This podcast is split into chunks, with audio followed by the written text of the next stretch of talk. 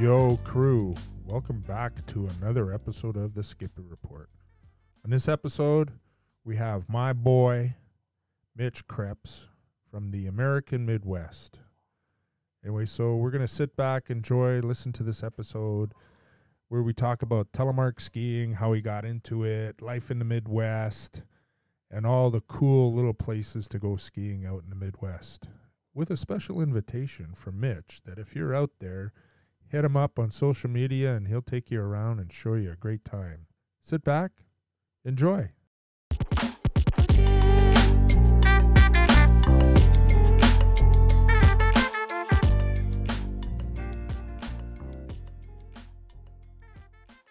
Just came back not too long ago from the the brewery.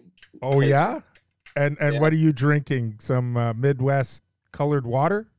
Uh, this is so it's called Heavy Melon. I have no idea. Um, my roommate, she is a pole dance instructor, and she had like this uh this party at a cabin, and so we then got I think about like sixty seltzers for free. That came back to our place, so we've been drinking those. I think this is the last one. Oh, you know you know what we call those in Canada? What's that? Bitch pops. Bitch pops. Well, I mean, they get me drunk and they're free, so I guess I'll take. That's all right. I drink bitch pops too. So, hey, look, I I got this going on. Oh, nice. Yeah, yeah. Hell yeah. I'm I'm drinking a a roadblock. There you go, Hams Doppelbock beer from uh, Walker Brewery and just across the river from Detroit.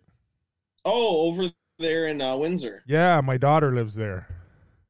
Oh, really? Yeah, yeah. So when uh, your commander in chief uh, decides to uh, let us come your way, Yeah. I guess I guess he's still stinging from the loss of the battle, the War of eighteen twelve, when we burned down your White House. he's like, "Yeah, I'm gonna make those bastards pay." you know what? fuck, fuck, fuck, fuck them for a while. It'll be all right. See what? That actually, it, I, I. It's interesting because my buddy, Austin, he just came from Vermont through Montreal and Toronto, on, you know, in on foot basically with his car. But are you Yeah. guys not allowed to come here? No, we can we fly go there. Yeah, yeah, we can we can fly there, uh, but we can't drive across because like my, you know, you guys are planning that trip, road trip, right? Yep. Like Jay Peak is less than an hour from my cottage. I consider that my home mountain, even though it's six hours from my house. Yeah. Well, that I, I, I love Jay Peak. That place is awesome. Yeah, yeah, I uh I haven't been there. It was what was it? 2017 is when I was last there, and that was when I was still a snowboarder at that time. right. Is when is when I went out there, and somehow, some way, we got the luckiest we could have possibly been. Right. we we showed up. It was like a four day trip, and um, it's it started snowing as soon as we got there. You know, four days of skiing. Like I was, I brought my I brought my telemark skis because my buddy Kai, um, out in Massachusetts, Right. he he was the one who actually told me like, oh, you should try telemark skiing, and uh, and so he's, he's like, oh, I guess I'll I'll give it a try too, and you know, all of a sudden he just like, he, I think he went to the top of Cannon Mountain in New Hampshire Yep. twice, and he's like, nope, this is not for me, Right. Right. and I was like, well, I have some skis that are way too floppy for me because I weigh way too much for them. and and he's like, well, I'll just sell you my skis, exactly what I paid for. And I'm like, all right, that works for me. So I, I, I got like a day of skiing in there, but I was mostly snowboarding at the time. But I can't wait to go back. Right. Before we get started, I got to say to the crew who will be listening to this, welcome back to the Skippy Report. And on this episode, we have my boy, B O I, Mitch Kreps from the Midwest. So you've been listening to us talk a little bit during the intro there about uh, going skiing at Jay Peak and uh, the partial, I'm going to say, pe- semi impermeable border between the U.S. and Canada. The molecules can come north, but none can go south. Hey, what? Oh my gosh, what is that? It's like it, it's a permeable border, but there's like an official word like for that. Yeah, Like, yeah. It's uh, the the longest non-defended border in the world.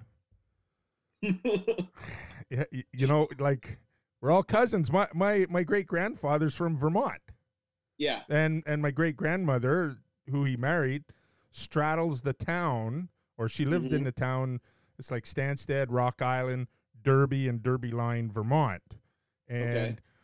There is a building called the Ask, uh, the Haskell Library. The front door is uh, in Vermont, and 98% of the building is in Quebec. No way.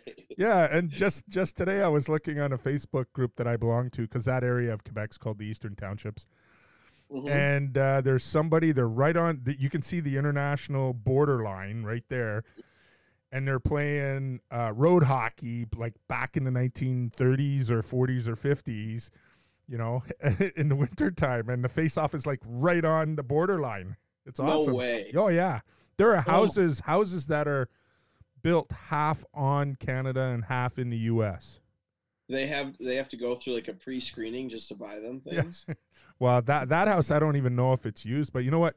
Just a little west, there's a little hamlet called Beebe because it's it's a big granite uh, mining area, and um, Okay.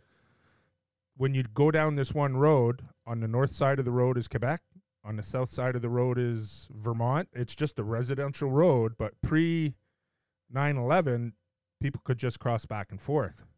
So if you Like want to go see your neighbor and go have a beer at your neighbor's house, you have to truck on down the road, cross the border, go through customs and immigration, drive back. So you may end up driving a kilometer to go 50 feet. Oh my god, no way. Yeah, yeah. And I, I ride my bicycle a lot down there, Okay. and I I have to carry my passport with me because on this one ride, I'll cross the border like four times. Oh really? Yeah, and there's lots of times where the border's like right on the road, right beside the road. Yeah, it's uh, it's pretty interesting. It's kind of crazy. I, uh, it makes you wonder like did they not think of that at the time or was that border later established uh and they kind of just said, you know what, fuck it, we're gonna just put the border here anyway. I, I. I think that was it because there was a big uh, industry there, and I don't know what it was. And there's a, a bridge across the river because Mhm. half the factory is in Quebec and half the factory is in Vermont. So Mhm. it's and and the and the employees would just go back and forth um, uh, through this covered bridge. That's Yeah. pretty unreal. Yeah, it, it's it's crazy. Yeah, but you know what? It, it's what makes that part of North America interesting. I think I like uh, Yeah, like that Oh. area. So certainly. I I were I remember I went out there. Uh, who I went to Killington, and I went to. I I- so what's funny? So previous to telemark and skiing heavily, I was a big downhill skateboarder. oh yeah, So like longboarding and things Yep, like that. yep. And one of the passes that we skate, um, actually one of the huge hairpins is the hairpin of the parking lot of Mad River Glen. Okay, yes, I know that. Yep, The back side of Mad River Glen, yes. a huge pass. And you know, I, I had no idea. I was like, oh, there's this you know ski lift there, like pretty cool. And I like keep skating down the road or whatever. And you know, I, I look back like uh, a couple a couple of years ago, and I'm like, wait a second here. I know Mad River Glen, and I know where I was at that time, Right. and that, that was the time I was I got hit by a semi because I took a corner too far inside. Oh. so And- this this was like unofficial long longboarding down the uh, Yeah, down the pass. Yeah, I think that's up and over Camel Hump or something like that. I think. Camel's Hump. Um, I think Camel's Hump's near there. I hiked. Oh, okay. Camel's Hump, Yep. but I, th- I think it's pretty close by. Um, I remember a friend Yeah. telling me he drove up and all of a sudden it's like, oh, there's a ski lift there. yeah, exactly. it, it all of a sudden you're like, wait a second, I didn't realize this was you know where I was because that's like a relatively busy pass from what I can tell. Right. and then it makes me wonder where on that pass or where which turn from which side do you have to take to get to the front side of Mad River Glen. Right. But you, uh, you've given me some homework to check on Google when we're done, man. I, I know. I kind of want to look. I kind of want to look as well because Yeah. yeah, I, I, 'cause I remember going. Yeah, I went out there in 2015, and that whole area just made me want to live in Vermont. I, I Right. just recently, I was um, I was interviewing for some new jobs recently, and uh, King Arthur Flour. I was actually uh, interviewing twice with them, and I, that was going to be um, Mad River Junction. I want to Yeah. say is what it is on the border of New Hampshire and Vermont. Yes. Unfortunately, White White River Junction. ah White River Junction. Yeah. Yes. So I was I was hopefully going to get that because I've always wanted to live in Vermont. Yeah. But uh, they didn't call me back after like the second one, so Oh. it is what it is. That's crazy. What are you gonna do? Yeah. So now we have the formalities. Uh, kind of well, a bit of the formalities aside, because uh, we've never met, met personally, and we're just yes, we've, we've meeting this- meeting virtually and have done so on Instagram and Facebook and that sort of stuff. Yeah. So tell us who you are, man. Yeah, uh, Mitchell Kreps. Uh, I am a recent telemark skier as of a couple of years ago. Um, I do packaging engineering in my free time, which is my job. So that's pretty cool. Um, went to Michigan State for that and kind of been uh, doing that for five years. And I, uh, you know, I snowboarded before that. Uh, when I was a kid, there was like a it was Winter Walden is what the um, official, what should I say, like ski school was. Um, we traveled all to the uh, Detroit area ski resorts, and they you know gave us patches on our you know Right. ski coats to say, hey, you're at this level, this level, this level, this level, and so. I snowboarded for two years doing that, and then at the time I was getting really into hockey, and hockey took over forever because I was a goalie. Okay, that explains some of it. That explains a lot. you know what? Baseball catchers and hockey goalies are like offside. So, so I was a baseball catcher for a while, but but uh, my buddy Salem was way better than I was, so I let him have that one. Right.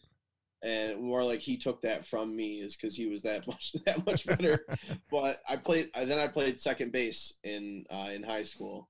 Uh, but yeah, it was. Uh, then I played uh, hockey goalie for Lord knows how long. And I'm actually starting to get back into it with my new job. They got an intramural team where I'm Oh, be cool. the goalie on it. Cool. So, So you grew up you grew up around Detroit?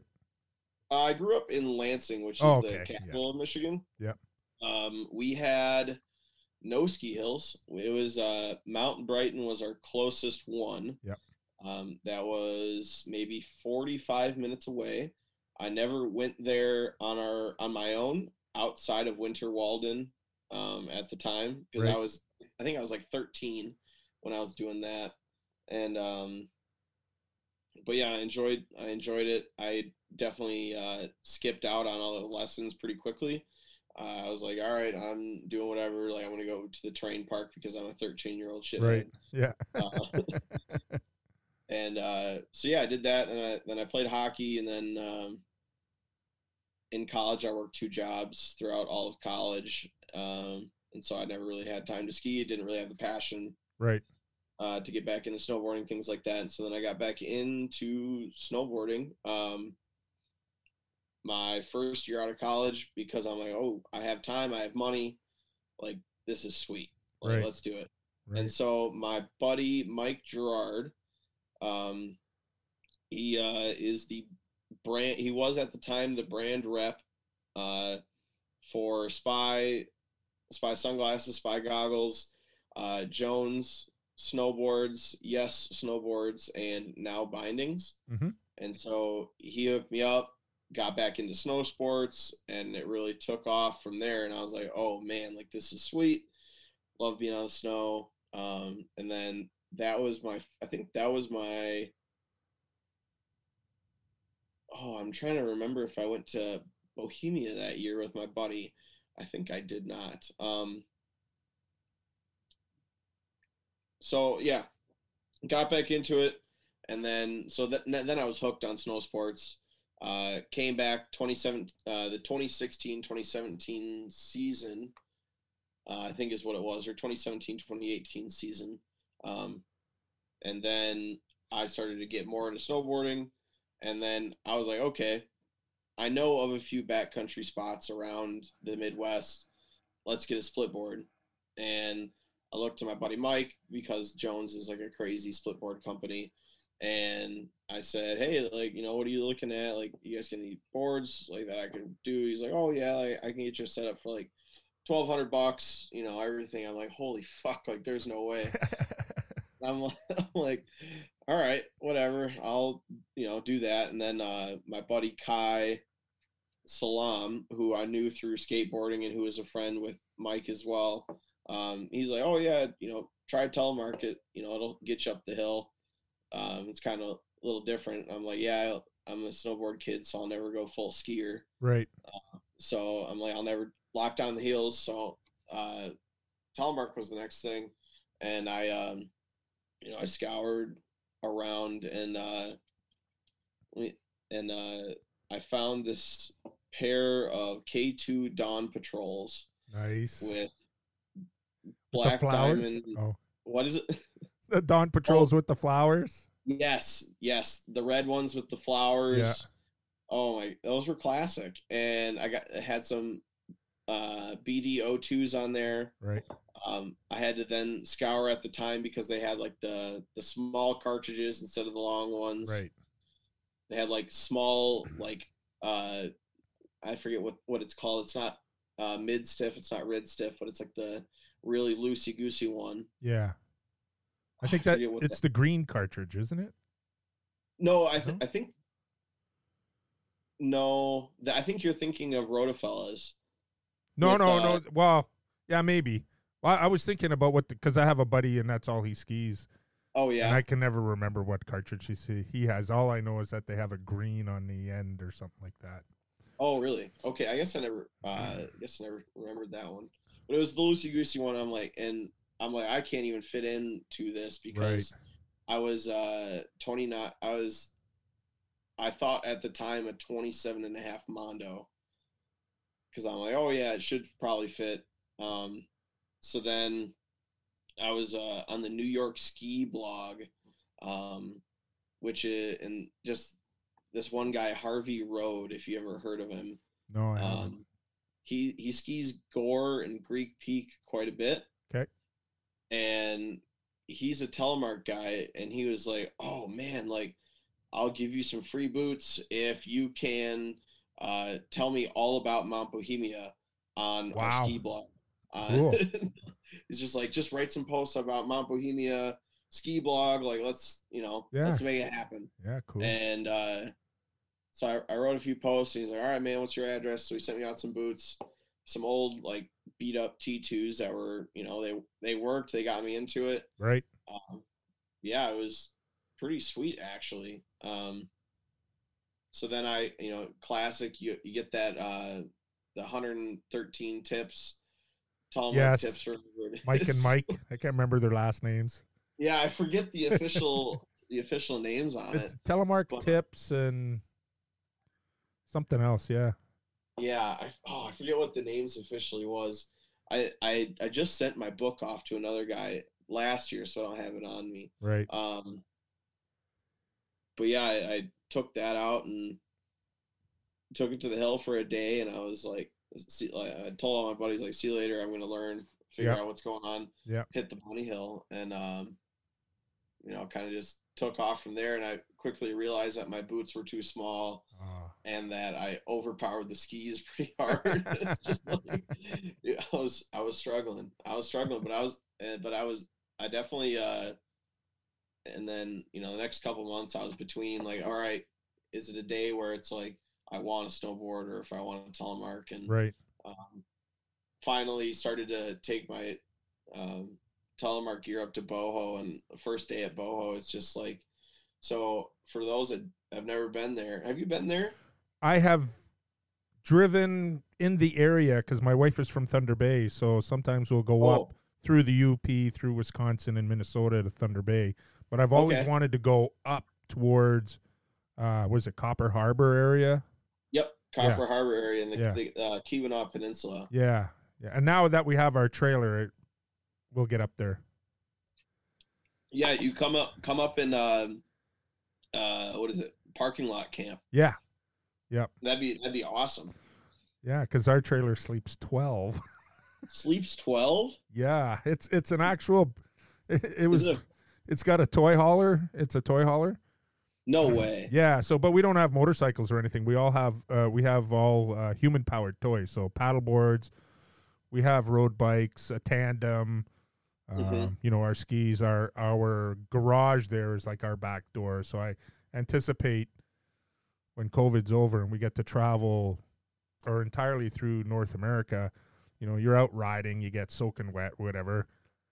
You can come right into the trailer, strip down, dry off, and then go into the warm part of the trailer.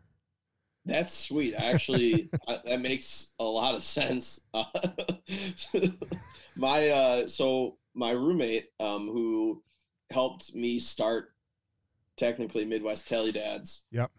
He's uh, conjuring up a plan for winter camping. So uh, it's not going to be as luxurious as that, Right.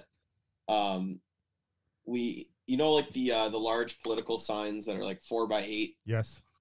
so taking those, creating triangles out of them, and cutting them so that they're uh, they're so you're gonna have eight pieces of that, Yes.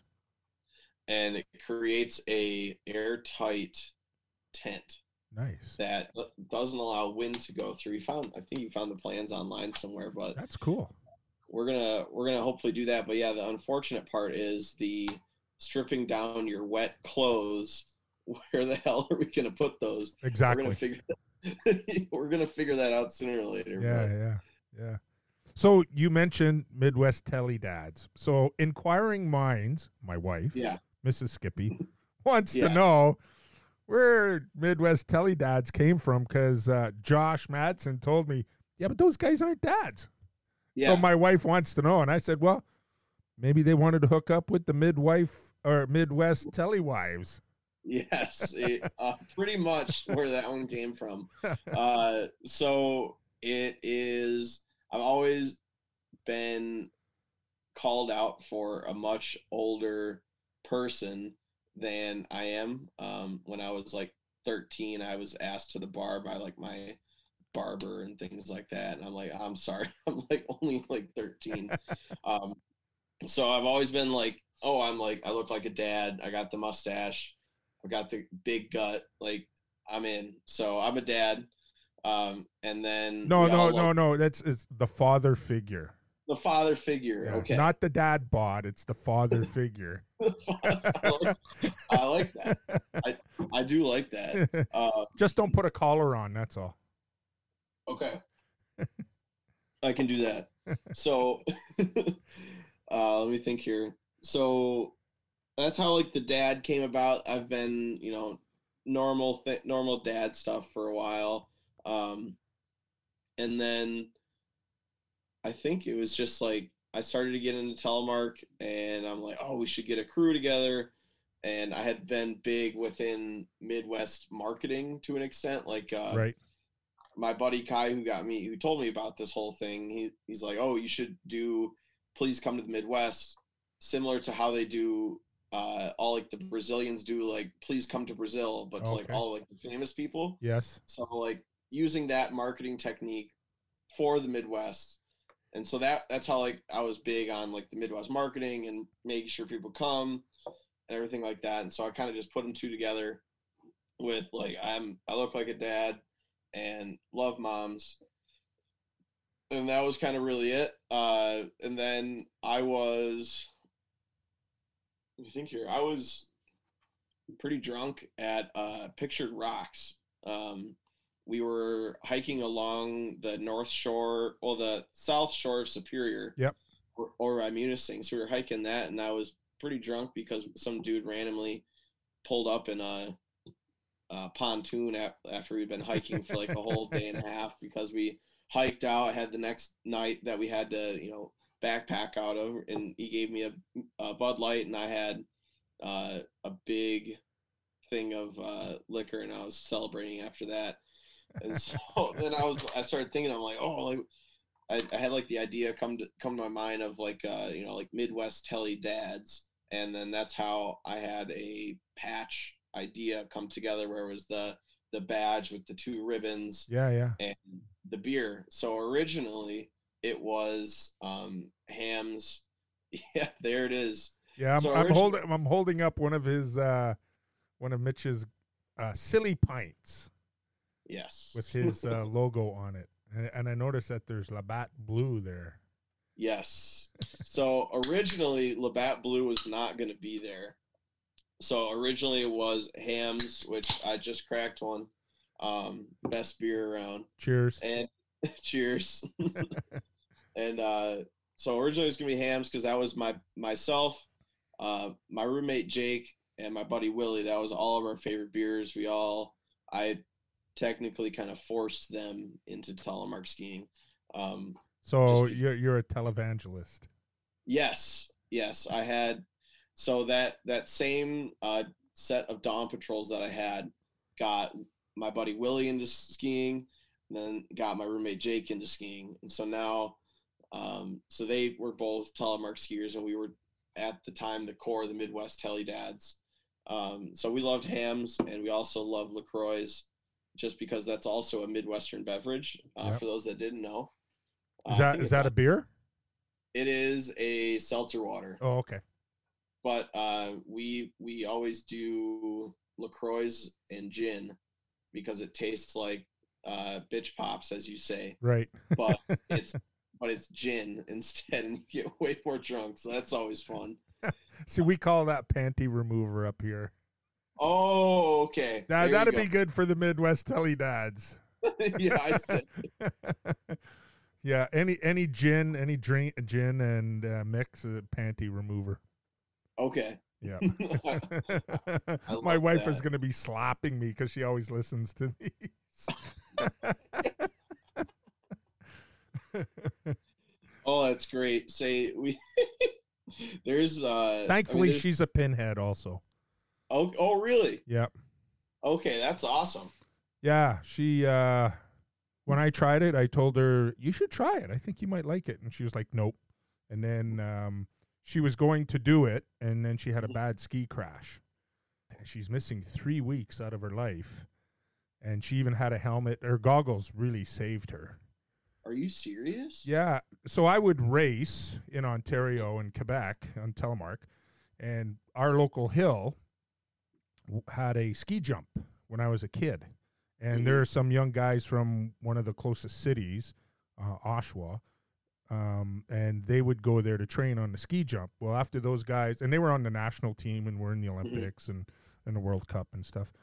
Um, they redesigned the pitch. It's still kind of steep, and uh, it's just a run now. But they had groomed it funny one year, and it was great for jumping, for me to practice my jumping on. And I don't know what she did, but she yard sailed hard enough, her mitts came off. Oh man. Yeah, so I was looking for because I was at the bottom of the hill. I skated back up a bit so I could kind of see her. I couldn't see her, so my buddy and I went up the chair. We were sweeping the trees, and then because we're regulars there, the lifties know us, and they Yeah. said, "Hey Keith, go into the uh, into the uh, lodge. Sean is in there," and she looked like she'd gone two rounds with Mike Tyson. Oh my God, no Yeah. way. Yeah, I guess she got airborne, slammed down face first. Yeah. Oh Yeah, man, Yeah. So uh, that's brutal. yeah. So after she recovered from that for a little bit, um, she decided to give telemark skiing a try, and she really loves it because she has uh, a Harrington rod in her spine. She has a fused spine. Oh really? Yeah, and she finds telemark way easier on her body than alpine. Well, I tell people that as well because you're not taking the brute force of hitting the snow. You're flowing with the snow, and your knees are your suspension. Exactly. Yeah. Yeah. So and and because we're like genuflecting, that increases that suspension. than if you're alpine skiing. Mm-hmm. Yeah. So anyway, so she doesn't, you know, she spends half her day alpining, and whenever she feel like throwing telemark turns down, she can, and yeah, she enjoys it a whole lot. So I've got her some skins, some of the Black Diamond uh, uh, kicker skins, I think they're called. Oh, the ones that go like un, like Just uh, under- Yeah, just under your foot and the tail. Yep, Yeah. So yeah, I want to those are get out there. Yeah, a local store was closing. They were selling them for twenty bucks a pair. I was like, yeah, I'll take two.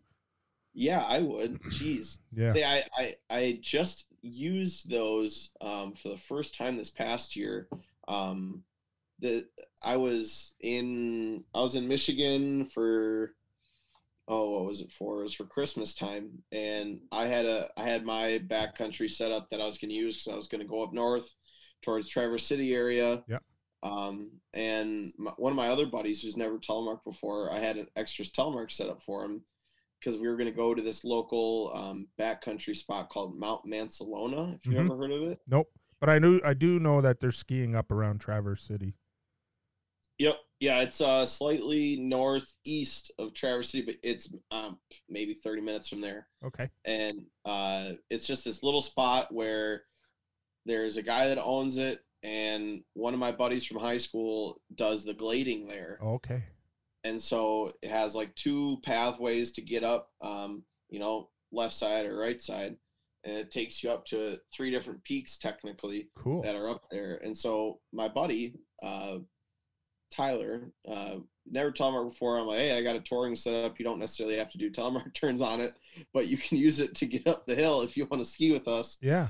And uh, I had some of those kicker skins um, on some of the steep parts because um, this guy, um, oh my gosh, it's gonna make me mad. I can't remember what, he, what his name is, but he gave me some. Uh, I gave my skins to my buddy, and uh, this other guy gave me some scaled Voile BC skis Right. and some and some kicker skins, and so I had to use the kicker skins on a few of the Yep. really steep parts because I couldn't. There wasn't enough spot where I could even, uh, you know, zigzag back Yep. and forth. Those things, those things work really well, and I'd actually want to get a get a pair of them.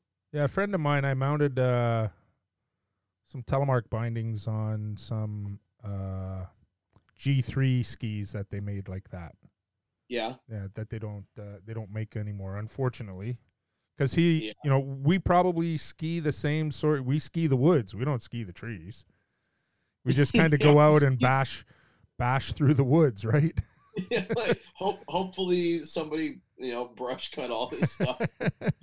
yeah, yeah. So and and he's up uh, in Collingwood, which is uh the northern part of the Niagara Escarpment, and Okay. uh, so he just you know throws his skis on, leaves from his house, and takes off into the back country, and he's got some trails uh, that he knows of, and he can descend through there and has lots of fun and.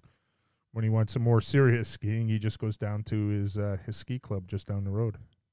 Oh, really? That sounds pretty sweet. Yeah, you know it's interesting up there. They have private ski clubs. say we have uh i i've i know of one in wisconsin that i've been to for mountain biking um but there's i just learned of another one Oh, really? here in wisconsin that's uh just outside of milwaukee which is yeah it, private ski clubs are kind of crazy and then when i look at you know like the elevation and the terrain that they offer and i'm like there's no gladed skiing and it's like 150 feet of elevation and i'm like I can pay less money for a season pass at a place that offers better terrain. Yeah. I think I'd rather do that. Yeah. See, I'm lucky I have friends, so they kind of sign me in, and uh, sometimes I get comped if if it's this one race director, because Oh, I because really? we would run lots of events at his place, hmm and so I was bringing all sorts of business into him and that sort of stuff. So it's like I never expect that stuff. It's like, hey, Bill, I don't have anybody sign me in. Can you sign me in today? He's like, sure. And I show up there, I go to pay for my ticket, and they say, ah, no, Bill's got it. It's like, oh, cool, man, it's awesome. yeah, like sweet. Like Yeah. thanks. Like, I did, didn't didn't expect it, but Yeah. it always works. Yeah, we have a mountain at the cottage, Owl's Head. It was family owned. It's just recently been sold the last, oh, I think maybe three years ago, I guess.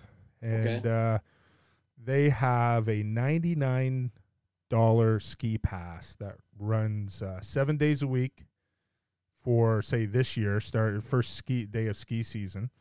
And then Mhm. on Boxing Day, it switches to um, Monday to Friday Okay. and uh, like 99 bucks. Like how how cheap is that? And then Say, and then um, on weekends, the pass allows you to buy two adult tickets that are maximum half off. Lots of times there's even more off, and oh, up, really? up to four kids. Yeah, Holy shit. yeah, Say, we- have a, we have, say, Bohemia is a similar deal. Right, because it's $99 pass. Right. for the whole year, but the, the addition of extra passes, if you want to bring somebody, is absolutely killer. Yeah, yeah, and that, and that we mostly it, it excludes us from skiing on the weekend, which me being retired, I don't want to be there when all the idiots are anyway. But yeah, when I have family and friends come, then we can get to go ski, you know, at reduced rates. yeah, You know, that's pretty killer. yeah, it's awesome. And you know what? The new people who have bought it, they're locals. They're uh, marketing lawyers and Mhm. and uh, they're keeping it old school, just updating stuff, putting new chairs in, and uh, fixing up the lodge and that sort of stuff. Building a couple of condos, keeping it on the low, not very big. Yeah. Yeah. and and if you make a wrong turn or two, you end up right in the U.S. No way. Yeah, I was I was skiing. Uh, I think it's the weekend. When is Martin Luther King? Is, is that like uh, mid February? Yeah, February 9th, 18th or 19th. I yeah, so that's the same weekend as our family day. So I was skiing at the cottage that February, and then I heard somebody yell my name, and it was a former student of actually two former students of mine. They got married, and they were down there, and uh, they were they had a Airbnb, and they went for a walk, and they kind of got off the trail, Mhm. and all of a sudden the RCMP were there out in the middle of the woods. No way. Yep. Yeah, even though it's Oh. an undefended border, there's lots of listening devices in the woods. Oh my gosh, that's crazy. Yeah, motion sensor. Yeah, so they were like, uh, "You guys aren't from here, are you?" And they're like, "No." Well, you've you've crossed into the U.S. They're like, oh, Yeah. oops. yeah. So oh my gosh, that's kind of that's wild.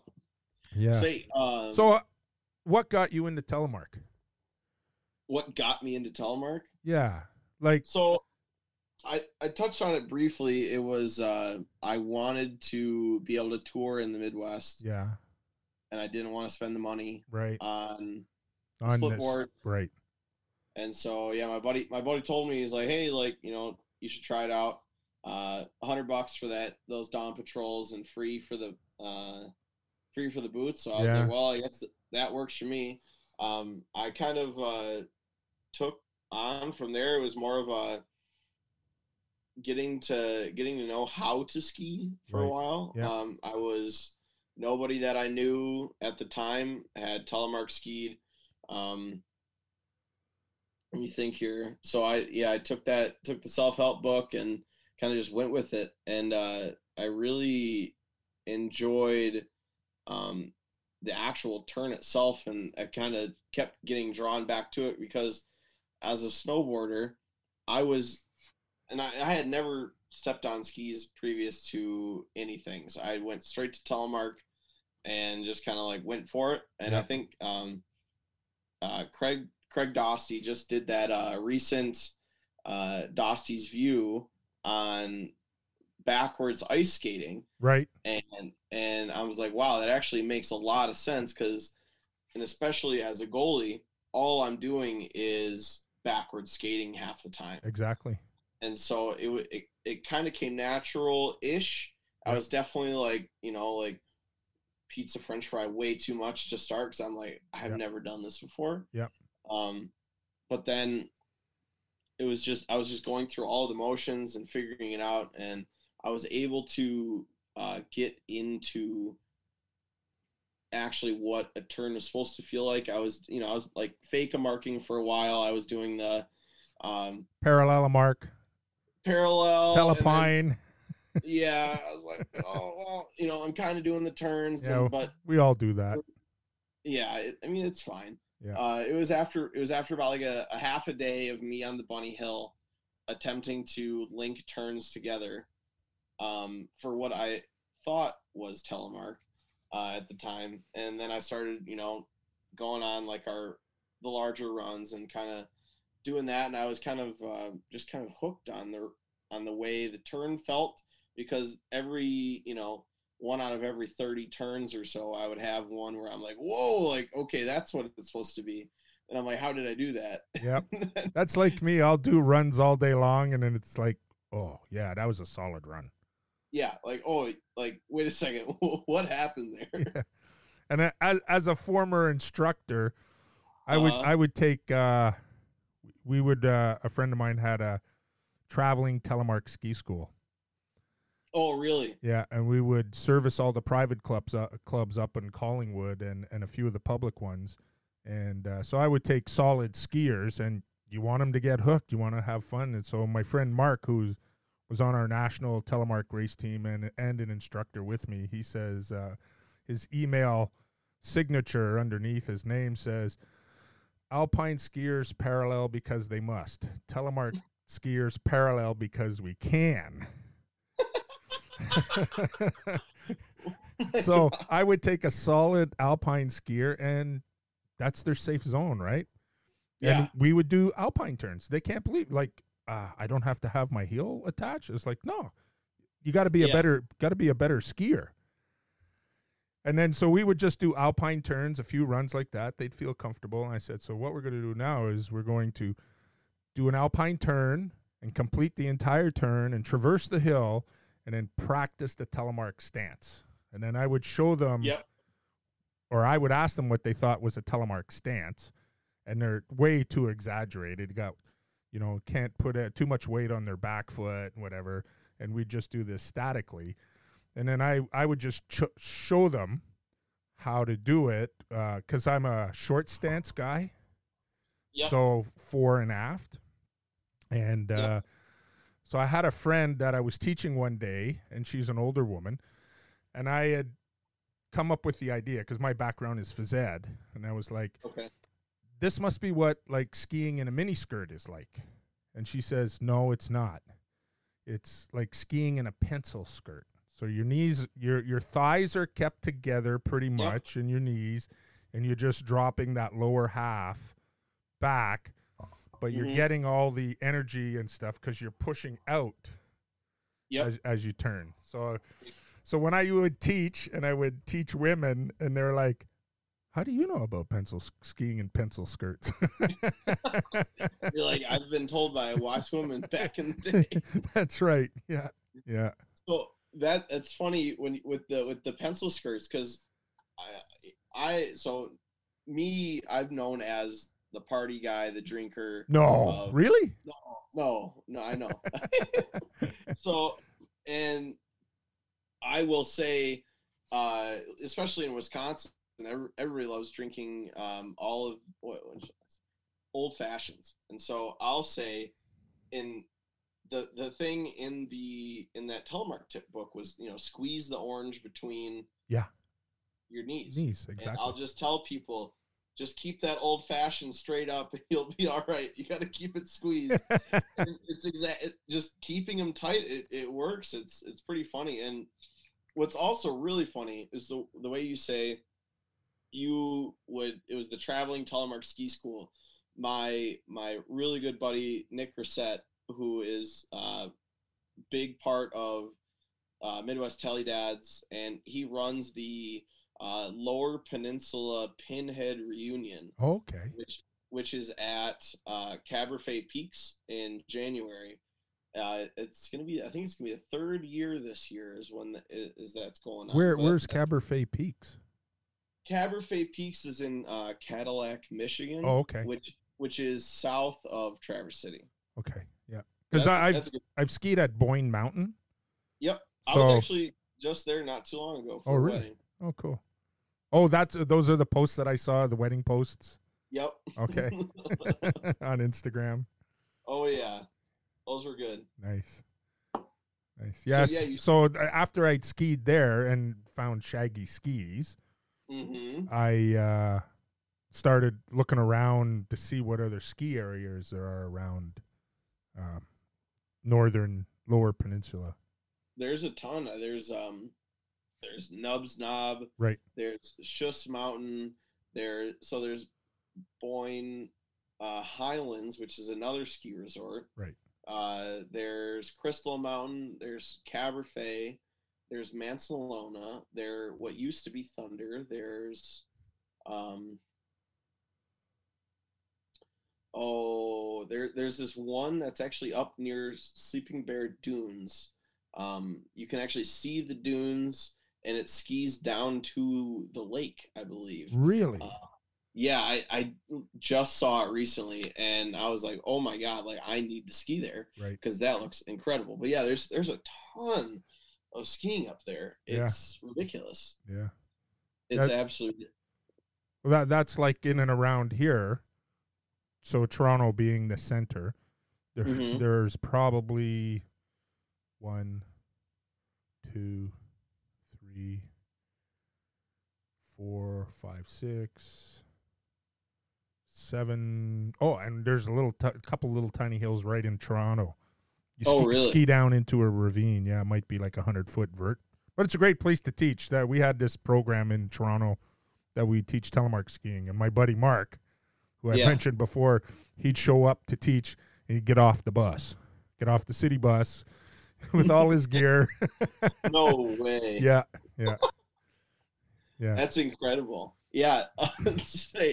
So oh my god, that's awesome. Because my my my buddy Nick is the same way. He has um he's got this Astro van that is he, he had converted at a point, was living in Idaho, came back to Michigan where he's from, and he has this he has a ski box on top that has maybe I don't know, 10 sets of telemark skis. Wow. and and they're all they're all hammerheads pretty much on there. And so whatever size you want we we can have it.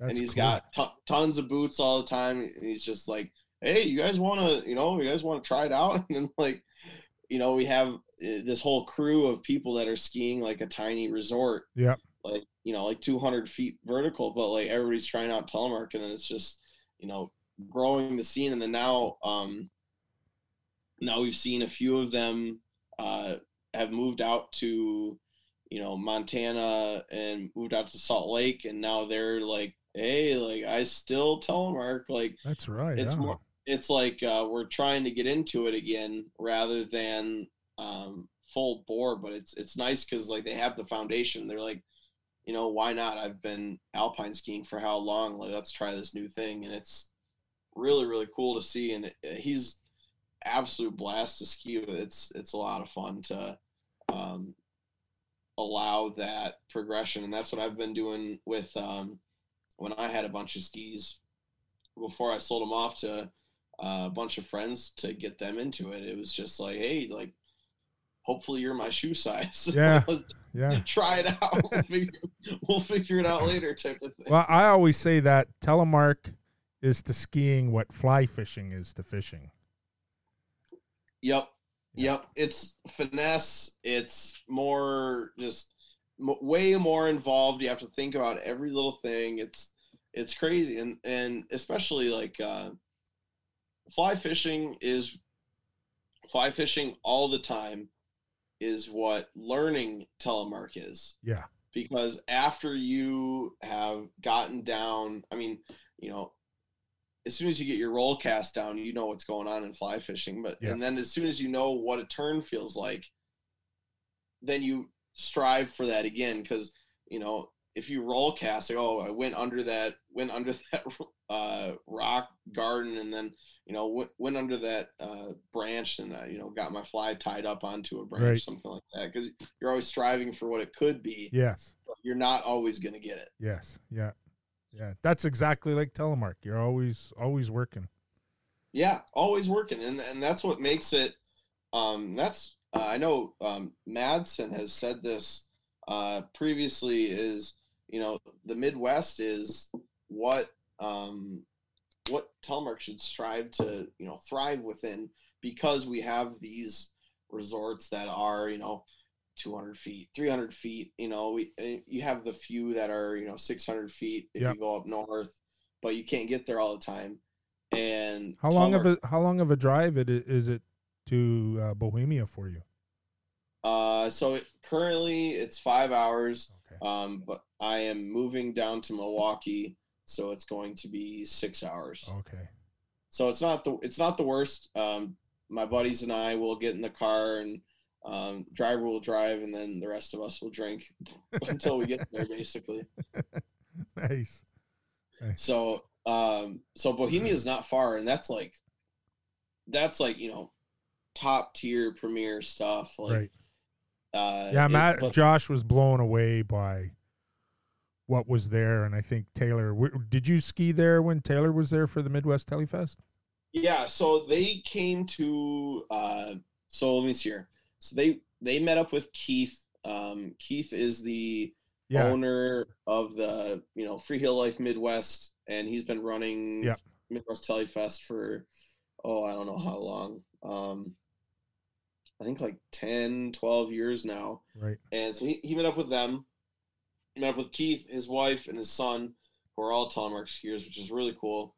And uh, they went to Whitecap, which is in the town, uh, which is just outside of the town of Hurley, Right. which is the most populous, not not most populous, uh, the highest concentration of strip clubs anywhere in the U.S. is in Hurley, Wisconsin, which is on the border of uh, Wisconsin and the UP, which is right over by where uh, the Stormy Kromer factory is. if you know Okay. I do. I have a few of their caps. Yes, I know the story, I love Stormies. and I- everybody I have- around me ridicules me. What do you got your goddamn Elmer Fudd hat on for? I said, man, you want to hear the story? And I would tell them the story, and they're like, yeah, oh, that's cool, man. right. Yeah. it's it's really sweet. I love I I love my Stormies, and I I found my the first one that I owned. I actually found out in a thrift store in Maine. Okay. I was out there, and just like I'm like, oh, that's my size. Like I'll I'll take that. Yeah. Um. So, but yet with uh with Taylor and Josh, um, so Josh came out the first year, met up with uh those guys, and he came up to the Porkies, which is where Midwest Telefest is. Uh, Porkies is arguably my favorite ski resort in the Midwest right. just just because of how minimal and how secluded it is. Um, they have one chairlift, Right. and so you go up the chairlift. You can either go down Hollywood under the lift. You can go this big green around. You can go one blue around, or um, you go like these two other blue or black runs. You know, got and there's woods that are gladed by us telemarkers Right. um, JT Robinson and uh, um, what else am I thinking of here? Uh, Keith and uh, Matt Manders and that crew um, go up every fall for a you know lopping fest and uh, you know glade some new runs for us. Right. And so what's what's really cool is there's a lot of different gladed runs with uh, different cliffs, uh, different pitches that are actually there's some pretty steep stuff over there, um, and that's just off the main chairlift that you can access, and Right. then from there you can you know basically skate ski over to a tow rope that takes you to the farther west side of the hill that will open you up to it's called Porky's Plunge, uh, Porcupine Plunge, which is a old um, old lift line, and it's just absolutely everywhere. And it there's always a lot of really good snow during the middle of the day, um, and a lot of the stuff over there doesn't get touched very often because people are just skiing the lift Right. Right. and um, but it's just a lot, a lot of fun. And um, I was, I, I was, I've been there the past two years for, I've been Telefest past three years. I won uh, first year I was there. I actually won the chili cook off. Oh, nice. Um, so JT Robinson's mom and myself are uh, big feuding heads at the, at the chili cook off. Every year she's like, "I'm taking you down, Mitchell," and I'm like, "There's no fucking way." like I got it. She she pulled out some pretty pretty solid moves uh, two years ago. um, was uh 29 20 yeah 2019 or 2020 um yeah 2020 she pulled out stuff because uh covid what hadn't officially Right. set in 20, 2020 february um yeah she pulled out some solid moves and she got me on the chill uh chill cook off that day but uh What do they look yeah. for? What do they look for in your chili? Uh i don't know i think it, it just depends on the crew um Right. there was a so the first year I've, I've had the same chili recipe so I, I come back with it because it's consistent and I've won chili recipe chili cook-offs outside of Midwest Telefest before Okay. uh, with the same recipe so it's just classically spicy it's um it coagulates pretty well uh not pretty not runny Right. um solid just like a hearty flavor Yeah. uh i'm not necessarily i'll I, I don't get i should i shouldn't say this here i don't get too experimental in the regards of you know like white chicken chilies Right. and vegan chilies and things like that but i i stick traditional Yep. but i add flares within traditional right. Right. Right. to set it apart where it's like okay this is what a chili should feel like and we have these crazy flavors going on Right. Yeah. We we uh my daughter lives up in the middle of 541 acres.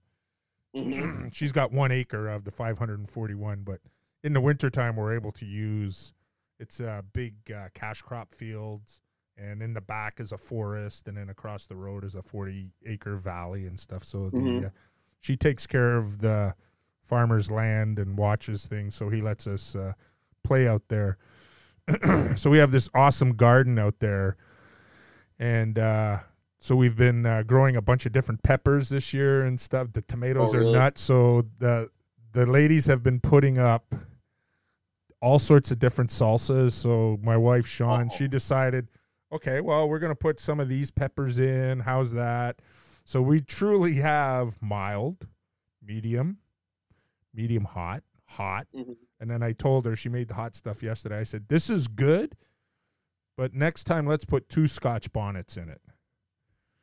oh Yeah. oh and then yeah. today, yeah. So there there was some good solid heat, and then uh, today she made some salsa verde, hmm and it's primo. It's got decent heat. She thinks it's too much. She's a lightweight when it comes to heat. Say i i am the guy where i will tell somebody that something is not hot and then they have to use milk because like, what did you put me through yeah, I, I like the heat too. And I, I experimented. We had tacos today, and so she makes her own tortillas. Mhm. And Oh, and in uh, Windsor, there's this uh, shop where a butcher shop, and uh, my daughter found out they make this uh, garlic spread. It's like sour cream, okay and it's it, it's just garlic and water, I think, and it's just pulverized and whipped. really So I was expecting a lot of heat from the uh, from the salsa verde that I put on my tacos, but I guess that garlic dip has the same neutralizing effect as sour cream would, but yep it has the garlic taste. So it's I was like, man, these these are the best tacos you have ever made. oh my gosh Yeah, Say, I, uh, that actually surprises me because normally when I add when I make my own hummus, Yep. I add ungodly amounts of garlic, right. and it's spicy because of the garlic. But I'm surprised that it was neutralizing Yeah, In way. yeah, and this garlic spread, uh, we just open it up and dip chips in it. You know, like Yeah, oh you yeah. can put it on whatever you want. Yeah. So it's, I'll see my wife eating it. And I was like, okay, I better have some because you know what? I'm sleeping with you tonight. You'll be seething garlic on me. Right, as long as it's reciprocated. That's right. ways, the gar- yeah, yeah. That's awesome. Say, uh, you have been to Snowflea before. I have not. What you have not? No, I just know Ann and Robin Oh. through a mutual friend who's a telemark instructor and he skis at Searchmont. So when I went up to Yeah. visit John two years ago, um, he says, "Oh, you got to meet Ann." So we met Ann. I hit it off. You know, we were. He was looking at my skis because I have uh, Free Heel Life switchblades, Oh, what what uh what year was those? 2015? I don't know, but I have the very first pair. Really? I asked I asked Josh to what's that? How'd they let you get that very first pair? Uh, I'm friends with Josh. I was like, because he, I, I, I keep in touch with him a lot and that Yeah. sort of stuff. So yeah, I bought those, and so N looked at those. I was like, "We want to trade?" He goes, "Sure." So, and and he had a pair of DPS wide boards. I'd Oh, never, I'd never ski. Yeah, I've never skied really wide boards, so it took me a couple of turns to figure out how to work them. Yep. But everybody loves those switchblades. So now Josh has got the Protector series out. Yeah, the protector of the turns, right? Yeah. So I told him, I said, okay, so I bought your very first pair of your first skis that you ever made. It makes sense that I'll buy, hopefully, your very first pair of Protector 95s. So Is that so? Uh, what I I I know that they're making them. Are there 95s, and 105s. Oh, 95s and 105s? Okay, Yeah. Yeah. So interesting. And when I talk to Taylor, because you know you, you send an email, you're interested, they call you, they tell you all about the ski and this, that, and the other thing. So they're not unlike the switchblades. And I'm, They're I'm not unlike. Okay, Yeah. so probably a different flex pattern out. Yeah, after time different wood. different wood in it, I think. Uh, yeah. So and then the 105s, I think they might be like the Rude Boys. Okay. Yeah. Yep. I I've- know um, Alex LeBlanc out in New Mexico. He Yeah. sees those quite a bit. Yeah. I know I was uh, I've never been able to try uh, NTN until I went to visit Josh. And uh, my 75 millimeter boots are 31 and a half T-Races. Oh Lord. Yeah, or 31 T-Races. Anyway, so we got up early in the morning and molded a pair of uh, of liners, and I crushed my foot into 29. and I went skiing. Oh. I went skiing on a pair of. Uh, oh, you know what? I think they were the 801s, which is the pre predecessor to the Rude Boy. Yep. Oh yes. yes. And they were all excited for me to get on them because they had accidentally made them a little stiff. Okay. And you know, I'm six foot six, 275, 280 pounds, right? Yeah, they probably fit you proper. Uh, Yeah, well, I got I got back at the end of the day, and I was like, I want these skis. And Josh says you can't have them. I was like, oh. And even when I oh. went to visit him on my big road trip in 2018, it's like, dude, those are my skis. And he goes, no, you can't have them Why? That's that, that blows me away. because they were the first especially pair they- of the 801s, the very first pair of 801s that he made. So you, I mean, but you have the very first pair of the switchblades. Yeah, that's okay. I'm not. I'm not because you know what? I had skied at Brighton that day, and oh yeah. and uh, you know what? They handled everything because we got. I I hit the storm cycle right that week. I've never really traveled anywhere to ski except into Okay. the east, and it was the end of year party Josh was having. So I said to my wife, "Hey, we should go and surprise Josh at this end of year barbecue that he's having." And she's like, "You don't even like airplanes," and I was like, "Well." She goes, "You're I gonna, like- you're gonna spend six hours in an airport and fly." I said, "What's the difference of me going to Jay Peak skiing and then driving six hours home?" Anyway, so she's looking, and Yep. so that idea was poo pooed. But then she says to me,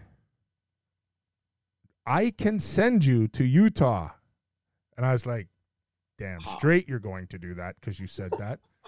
so she found out that the uh, off peak, off travel peak to Utah from Toronto is December, January. I was like, "Are you kidding me? That's prime ski season." Like, Yeah. Wait a second. Really? yeah. So I, I, yeah, made arrangements and flew down there, rented a car, and met with the crew. And I get up in the morning and take off to go ski real early while they were almost all still asleep. Oh, And- really? yeah.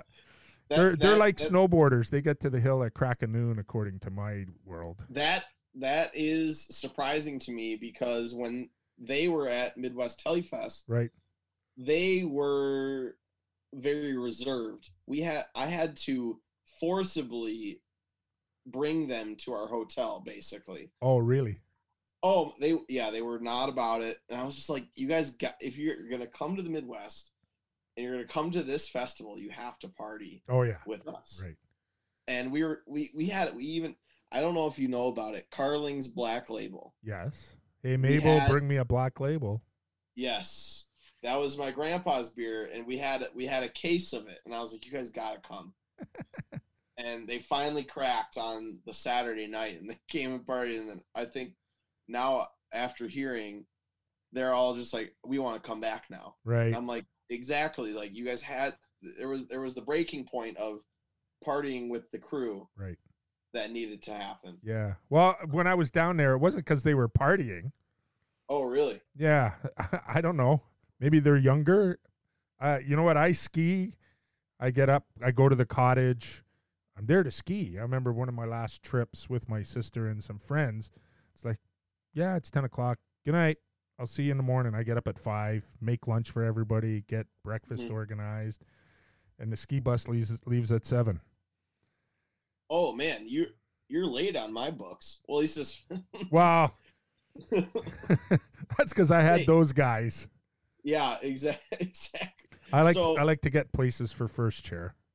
Oh no, I understand, uh, but the the seven aspect, is, you're but you're also uh, much closer to the ski hill than I am. Well, sometimes, yeah, yeah. So like that one day, it was, I think we left maybe six thirty because we went to Sunday River, which is two hours away.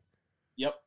You know? Yep. That's what. Uh, so Granite Peak is my hill that I generally go to, especially around where I live now. It's uh hour forty five from where I am, Right. and I'll be at the bar. You know, Friday night. It's 1.30 in the morning, and people are and people are like, "Are we going skiing tomorrow?" I'm like, "Yeah, I'm leaving at six. Like, what are you talking about?" Right. and and they're just like i don't want like i don't want to go skiing if that's what you're doing i'm like well i'm not gonna not go ski Yeah. and i'm not gonna wake up at nine and i'm like get there at noon i'm like i'm going skiing like Exactly. in the morning i don't i don't care like we're going Oh, I've always been like that. When I was a kid, I grew up working on farms, and I remember Okay. when I was of the age because uh, I worked in Quebec, and Yep. uh, so I'd go to the clubs. I'd get home at like one, one thirty, and this old guy that at one farm I worked on, he liked milking at three a.m. mm-hmm. So I'd get to the cottage, crash for an hour and a half, two, get up. And I remember this one time I was going to feed the calves. I had two buckets of milk, and the back of the barn, the wall started moving away. I was like, damn, I'm never going to get to the end of this. so we finish milking. I go back to the cottage. My buddy is there. It's 5:30 and it's like, "Dude, want to go fishing?" He's like, "What time is it?" It's 5:30. Well, don't you have to go do chores? No, I'm done. What? so for i most figured it out already don't worry about Yeah, it yeah, yeah, yeah. exactly. Yeah.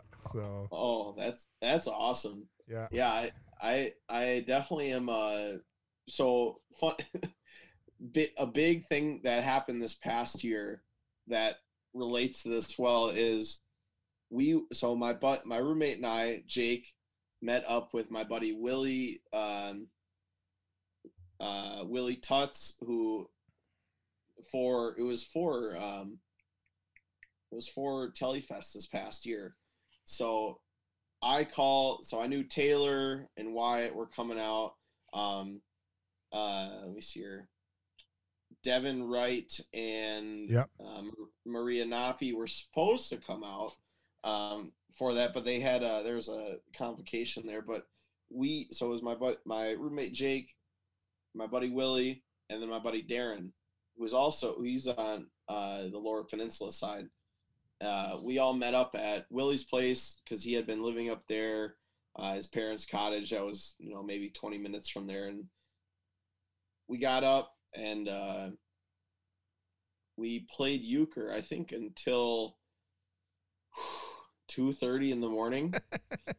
and I had been calling, I've been calling Taylor and Wyatt all day. I'm like, you guys are going to come. Like, we're going to go in the morning before the lifts open. We're going to, you know, go climb up because um, what happened was the weekend previous there was not enough people to run the tow rope at the at the porkies Right. and so they had been they had gotten a 12 inch storm day on Sunday when they didn't open.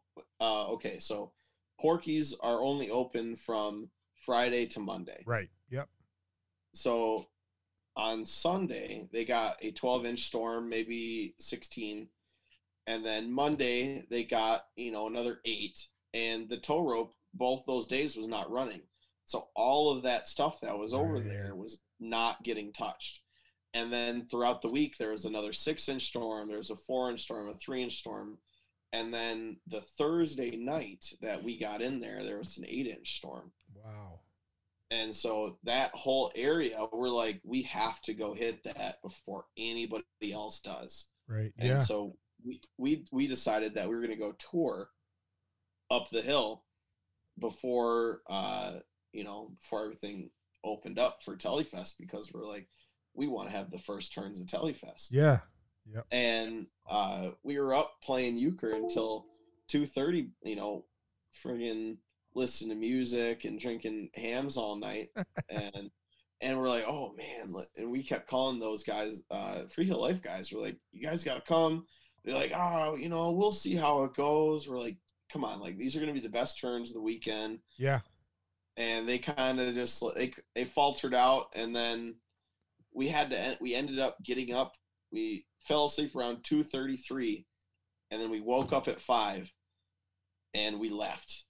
And we were like, we got to go. We got to go ski Yep. and it, it, it just doesn't matter and I, you're the same way like you know what i'm here to do what I, i'm here to do and i'm here to ski Yep. and that's that's what our group was like and it was hilarious and we we're, you know climbing up thigh deep Right. snow That's crazy. and it was just and then we you know hit it on the way down it was the best turns of the weekend yeah. I would have been Yeah. like that when I was younger, but being almost 30 years older than you, I would imagine I was like, yeah, no, I, I'm not into Homie, don't play that no more. don't do that no more. yep. oh yeah i understand that See, um That's that's uh 55 years 54 years of playing collision style sports.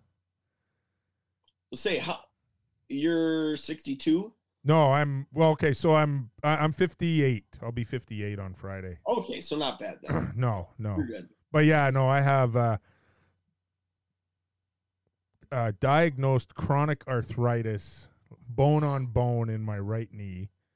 And I Oh, think I think I made it worse when I was working on my buddy's roof and I slipped off his roof and landed on my feet, tumbled and rolled. Yep that will do it But I So- also tore my ACL playing university basketball uh, in that same knee, you know. And then I was Okay. just, you know, thinking about all of my injuries, that all the broken bones that I've had in my life. I was like, oh, yeah, yeah like that that will compound and that will do it Yep. So it's like, you know, we we eat a little bit of a weedy cookie at night to help you sleep. It helps manage the pain. there, you go we hot tub and we drink this uh, tart cherry juice and you know what? Some days I got a lot of pain. Today I was working out and I was like, yeah, you know what? I'm got to make sure because it's been a couple of weeks since since I worked out. But uh, hmm yeah, I was actually uh, figured out with this gym apparatus that I have how to uh, um, do telemark turns or like the the motion and all that sort of stuff. So it's like oh yeah i saw that is- on your instagram it Yeah. kind of like uh, yeah, it's called a- Reg Fit. It's a bar that you can put it on your feet and you can do curls or whatever. It's it's like so easy to adjust. I got the one that comes with six bands and it's got an Okay. app with a hundred exercises. Anyway, so I was my like God. fooling around with it and I was like, you know what? I think if I do this, it's like a telemark turn. So I get in a tele stance and just up and down constant tension. yep Yeah. So i know it yeah. Yeah. that's sweet Yeah, because everybody's trying to figure out how do you prepare for telemark skiing, and the only thing I can think of is that I've experienced is when I'm at the cottage, we'll Mhm. go hiking, and when you're coming down a mountain, that yep that jolt or whatever it is when you plant that first step down every Mhm. time, that's what a telemark turn is like. So I'm, I kind of Yeah. think the best training for telemark is to go hiking in the fall i can see it on on on uphill, downhill terrain, not flat terrain. Yeah, yeah, something that's actually going to put some work into you. Yeah, yeah. Say, I'm I'm trying to think here. I uh for my training for telemark season, big into cycling in Yep. the regards of gravel riding, mountain biking, things like that. That's more. I think that's more to keep my fitness. But like for my legs, like I used to.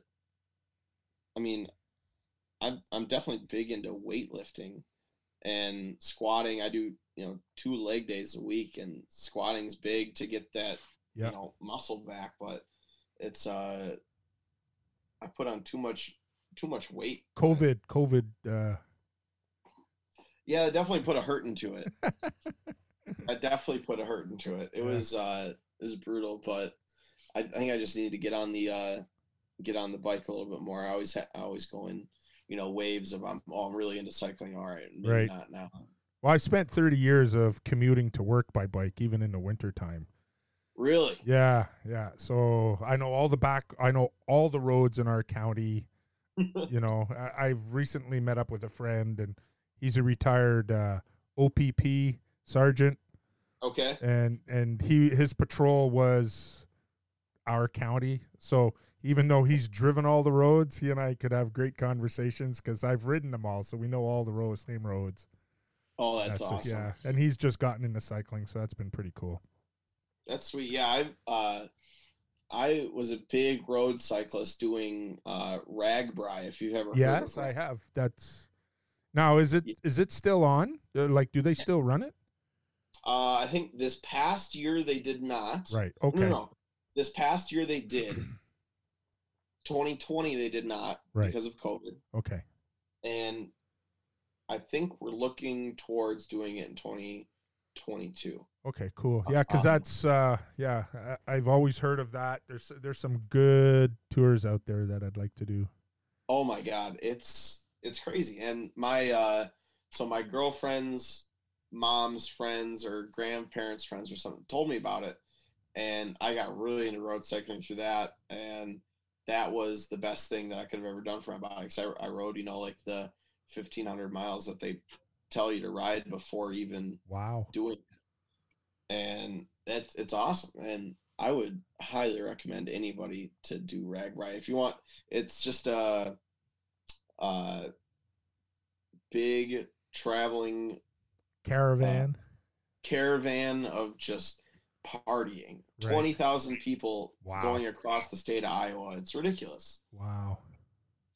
Yeah, that's fun. So if, if you're if you're into it, let me know. And Okay. let's- the the the fiftieth anniversary is coming up, so you know Oh, they're gonna do be something crazy yeah, for yeah. that. Yeah, no, I, I, I have a great buddy. I, he, he got into cycling after he met me, and I would say things to him, and it's like, hey, you want to ride 100K? Sure. He'd never ridden 100K, or maybe it was 90K. Then one time I came up with, you want to ride around Lake Ontario? Okay. So the first day we have to go, I'm an hour east of Toronto. We had to get past Toronto. So I think the first day we may have ridden 150K, 140K. Oh my god! So we would we would alternate our days. So we would do 150k one day, Yeah. 90k the next day, Okay. 150, 160k. Yeah, so we got around the lake in five days, and uh, Oh, or six God. days. and then uh, one day I came up with uh, this idea that we're going to ride Port Hope, Kingston, Port Hope. That's 300, 321 kilometers in one day. Oh my god! No way! Yeah, took us 12 hours. Holy crap! Yeah. That's unreal. Yeah, so I learned I learned that the trick is to uh, take a different set of riding clothing, different gloves, different uh, shorts, because Yep. the different manufacturers have different pressure points. Yep.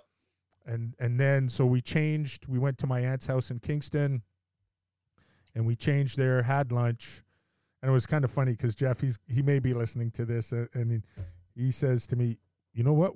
We have to eat a thousand calories an hour." It's like, dude, I can't eat that. And and he he shows me this bundle of uh, power gel and power bars.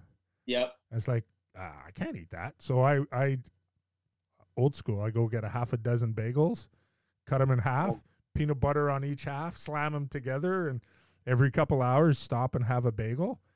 Yeah, put them in your jersey pockets. Yeah, yeah. Well, and then classic. we got maybe two thirds of the way through, three quarters of the way through, and it's like I can't eat any more of these freaking bagels.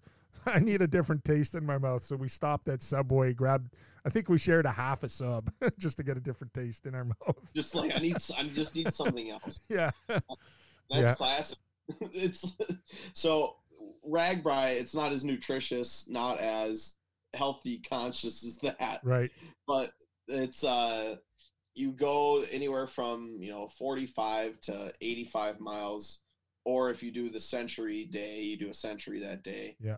Um, and you go drink two beers, watch, you know, watch the band, watch, uh, you know, backyard ladder match wrestling, Right. uh, you know, just anything, you know, or you stop at some random guy's house that's got free corn on the side of the road, Right. or you stop at the dude, uh, he's got a humongous uh, slip and slide going on, Right. and and you just you, and that's where you stop, you drink, Yeah. and then you keep going. Right, That's where your carbohydrates come in to allow yourself to actually keep going. Right. yeah. That yeah, it's classic. Um, so okay, back to N and Robin. Yeah. I I think this year, if things go correct, I'll be able to cross the border. Yeah. And go. Yeah. We need to do that. Okay. All right. We'll make a plan. Make a date. Make a date. Meet at Snowflea. Meet at Snowflea. Because I be know my buddy Woody. Oh, I could crash at Woody's place. So that's what I did last time. And he just recently bought uh five acres that adjoins to Searchmont Ski Resort there, and there's a cabin Oh, really? and all that sort of stuff. Yeah, so it'd be kind of awesome. Yeah, and and Robin have a sweet setup. Have you been to Yes. Snowflake. Okay, cool. I've been I've been one time. It was uh, 2018. I was there. Um, we had a really good snow day on Saturday. Maybe maybe about a foot, maybe a little bit more. Um, but then it rained hard on Sunday, so Oh, we kind of got screwed with that one. But yeah, that place is awesome, and I definitely want to go there again. Yeah. Um, then uh, we were talking about with like the our road trip out east this year Yeah, to Jay Peak, and we're going to Saddleback and Cannon and Black, um, and Wildcat? I don't. I want to say maybe, right. but uh, we're just doing it based on the Indy Pass, whatever. Oh yes, yep. So whatever's on that one, we're just gonna car camp that night and then go wherever needs to be that night after we operate, Yeah. and then set up camp and then ski in the morning.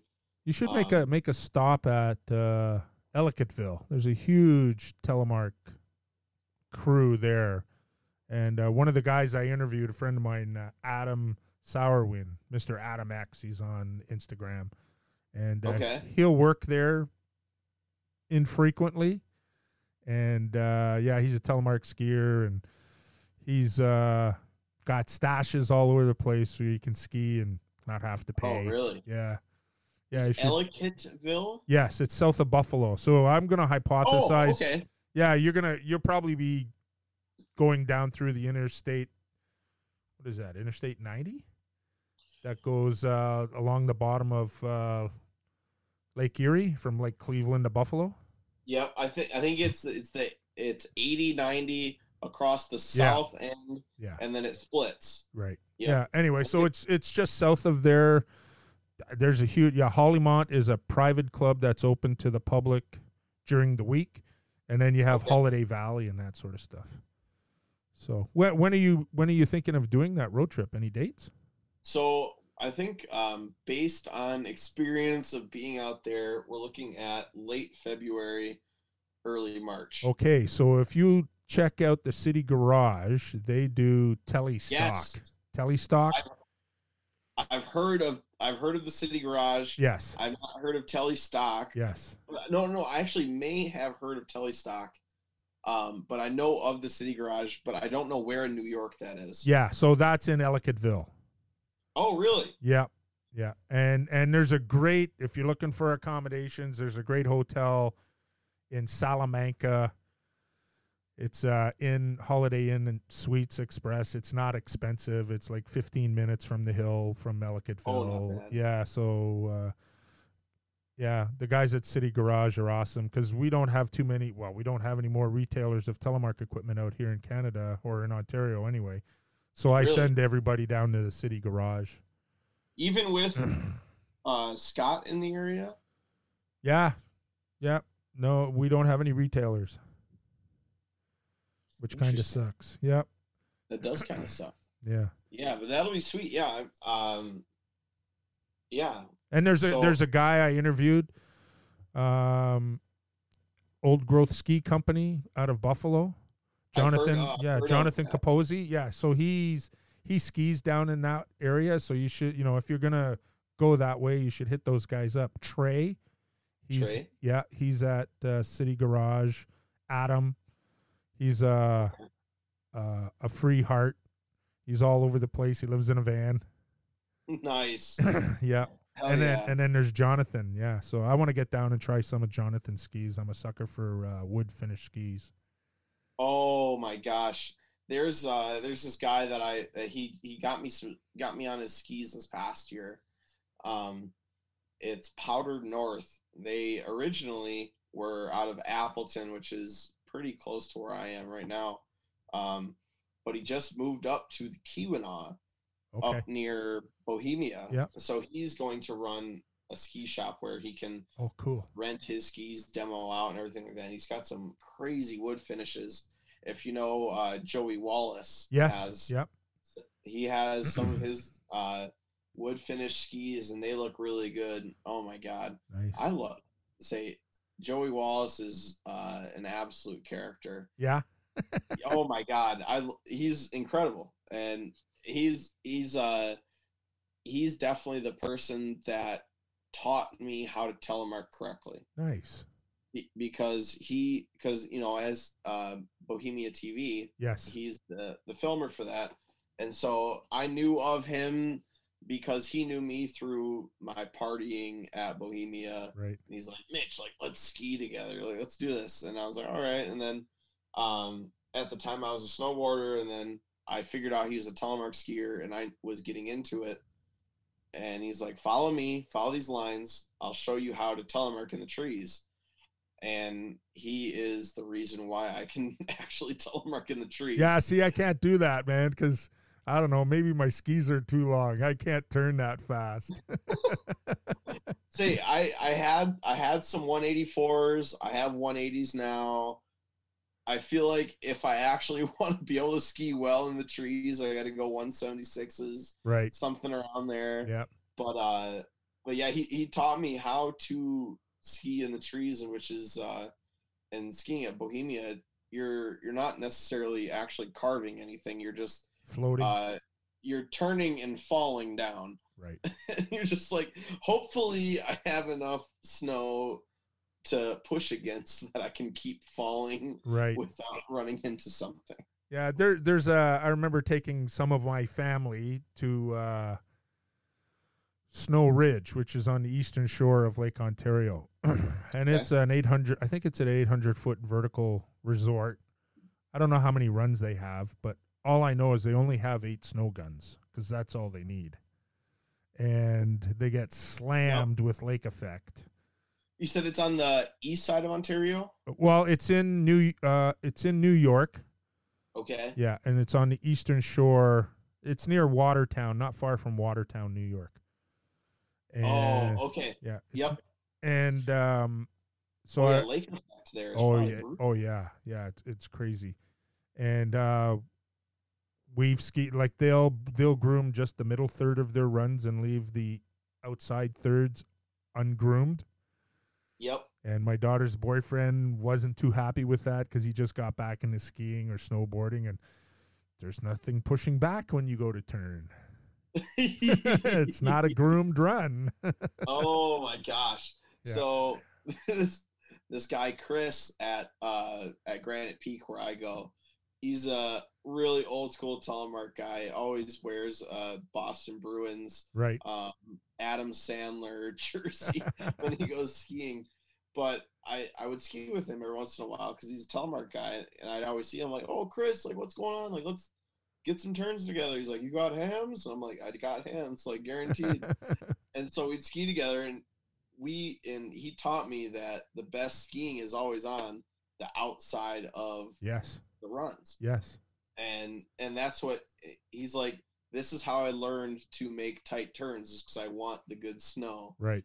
i'm like oh man this makes sense but yeah it's funny that they only uh they only do like the middle third of the run Yeah. i like that Yeah. i like that a lot yeah. I was uh, at Burke Mountain, which is uh, yep ski academy. Oh, do you? Okay, so I I was there with a friend in uh, late December, a few years ago, and uh, I had my Ontario racing jacket on, and they had the ski academy going. So they've got uh, four courses, two one stacked on top of the other.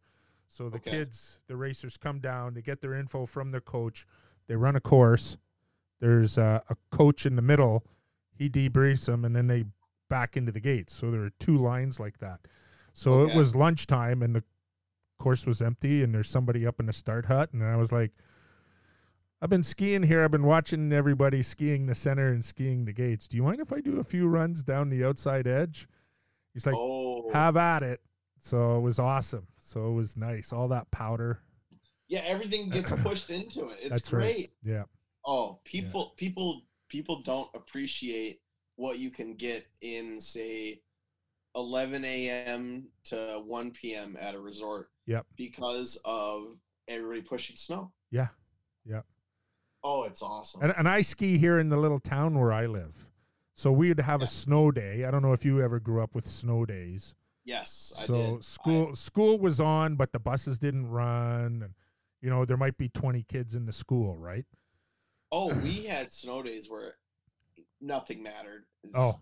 buses didn't run, teachers didn't show up. Oh no, we here in Ontario, uh, only once in my career was the school board closed, and I had started walking to work, and Yep. the director came on the radio and said the school board was closed. I didn't know. I got to school, and it's like I'm pulling on the door, and the custodian from down the way he goes, "Yo, dude, school's canceled." Oh my god. Yeah. So when we would have these snow days, there's this one road and it has a boulevard and the trees are perfectly spaced. So at lunchtime, I would go home, grab my gear, do a few runs, and then go back and teach whatever whoever was there. And uh, the kids would come back the next day and go, "You skied at lunchtime yesterday, right?" I was like, "Yep."